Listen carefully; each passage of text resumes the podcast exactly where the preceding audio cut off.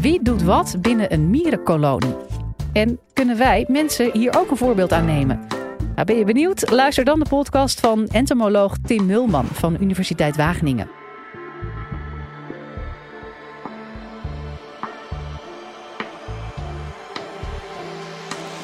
Live vanuit Club Air is dit de Universiteit van Nederland. Wie van jullie heeft er wel eens mieren gezien? Ja, iedereen toch? Ja, oké. Wie van jullie heeft er wel eens werkende mieren gezien? Ook iedereen, of in ieder geval bijna iedereen. En wie van jullie heeft er wel eens werkeloze mieren gezien?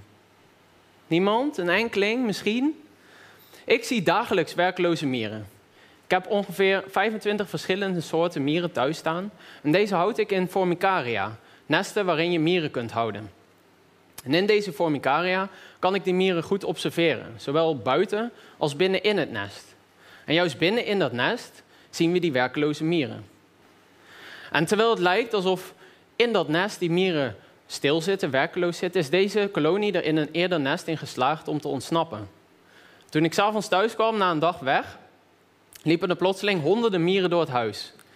Die ogenschijnlijk werkloze mieren hadden hard gewerkt en hadden een gang gegraven door het nest heen naar buiten en waren ontsnapt mijn huis in. Nou, ik heb ze verplaatst naar een beter nest, waar ze niet uit kunnen komen, dus je hoeft niet bang te zijn dat ze hier straks rondlopen.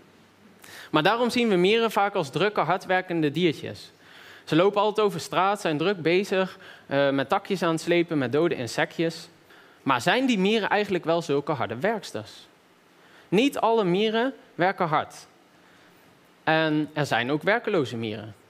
Maar hebben deze mieren misschien toch ook een functie? Die mieren die we normaal boven de grond zien lopen, is eigenlijk maar een fractie van alle mieren die in een kolonie zitten. Een mierenkolonie kan wel duizenden, soms miljoenen mieren hebben. En wat wij boven de grond zien is maar een klein deel daarvan. Er zijn zelfs schattingen dat de totale biomassa aan mieren vier keer zo groot is als dat van mensen. Dat is dus een gigantische hoeveelheid mieren. Nou, dat is misschien ja, lastig voor te stellen. Um, kunnen we misschien iets meer een beeld bij krijgen als we zien hoe groot die nesten kunnen worden. En onderzoekers uit Zuid-Amerika hebben een nest opgegraven van bladsnijdermieren. En ze wisten dat dat vrij grote mierennesten kunnen worden. Dus hadden ze flink wat emmers beton meegenomen en in dat mierennest gaan gieten. Maar dat bleek al snel dat dat niet genoeg was. Dus pas die tweede wagen vol beton, die was erin leeggegoten en toen zat het nest vol. En toen dat beton was uitgehard, konden die onderzoekers beginnen met dat nest uit te graven. En ze zijn daar met een groep wetenschappers dagen mee bezig geweest. En uiteindelijk kwam dat nest tevoorschijn. En het bleek een gigantische mierenstad te zijn. Als we dus onder de grond zouden kijken, zouden we veel meer mieren zien um, dan dat we normaal boven de grond zien. En juist daar zitten die werkeloze mieren. Dus het is geen wonder dat jullie die werkeloze mieren nog nooit gezien hebben. Nou, dit is de buitenruimte waar ik die mieren eten geef. Dus dit zien de mieren ook als um, ja, boven de grond. Hier gaan ze op zoek naar eten en daar zien we enkele tientallen mieren in rondlopen. Nou, er zijn schattingen dat dit maximaal 25% is van de totale kolonie die boven de grond aan het werk is. Het grootste deel zit dus eigenlijk onder de grond. 75% van alle mieren in zo'n kolonie zit eigenlijk altijd onder de grond. En daar zie je ehm, niet alleen stilzittende mieren, ook mieren die bezig zijn, voor de koningin zorgen bijvoorbeeld, die daar in het um, midden zit. En je ziet ook de eitjes en de larfjes waar ze voor zorgen. Maar er zitten ook heel veel mieren stil. Die doen eigenlijk niks. Zijn dit dan die werkeloze mieren? De mierenkolonie heeft eigenlijk geen baas, geen leider.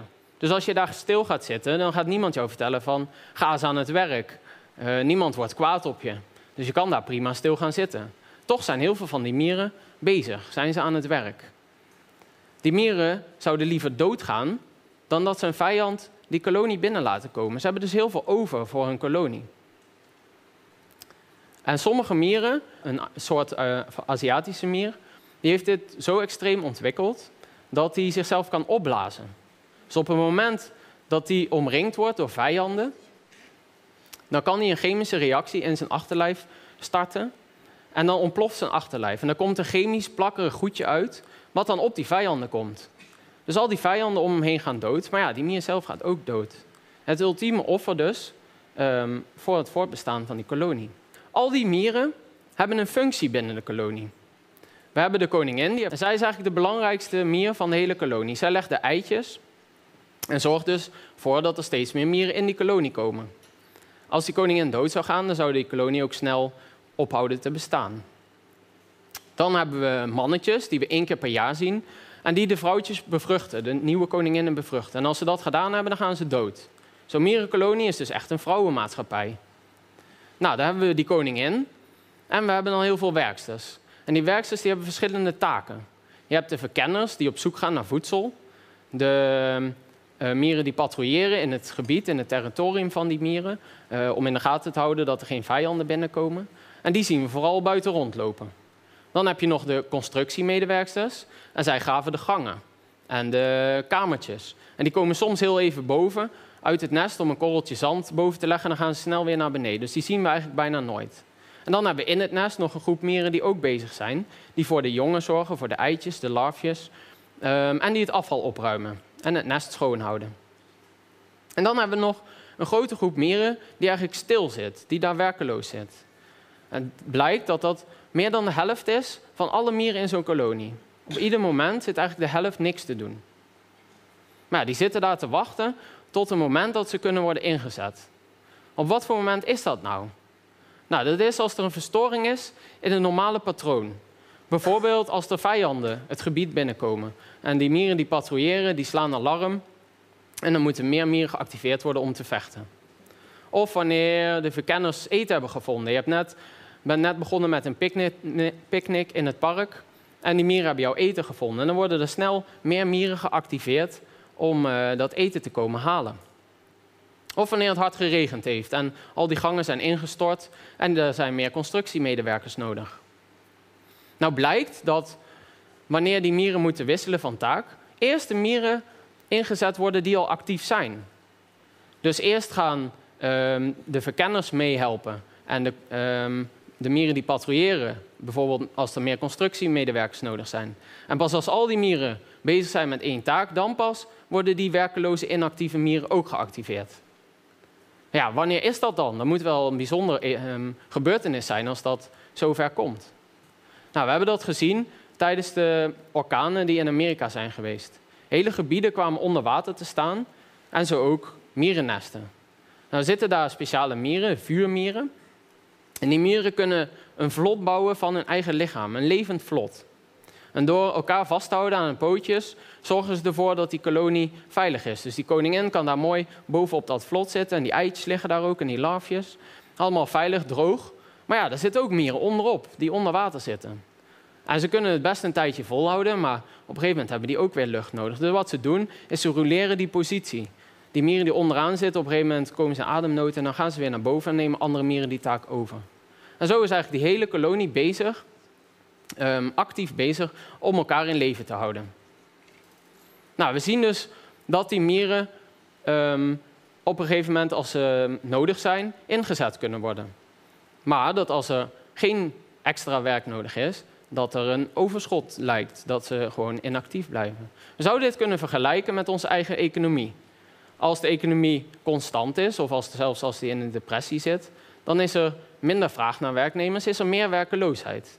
Terwijl als de economie groeit en er is, uh, gebeurt van alles, dan is er juist meer werk, werkgelegenheid, zijn er meer werknemers nodig en dan is er dus minder werkloosheid. Die vraag naar arbeidskracht die fluctueert dus, zowel bij mensen als bij mieren.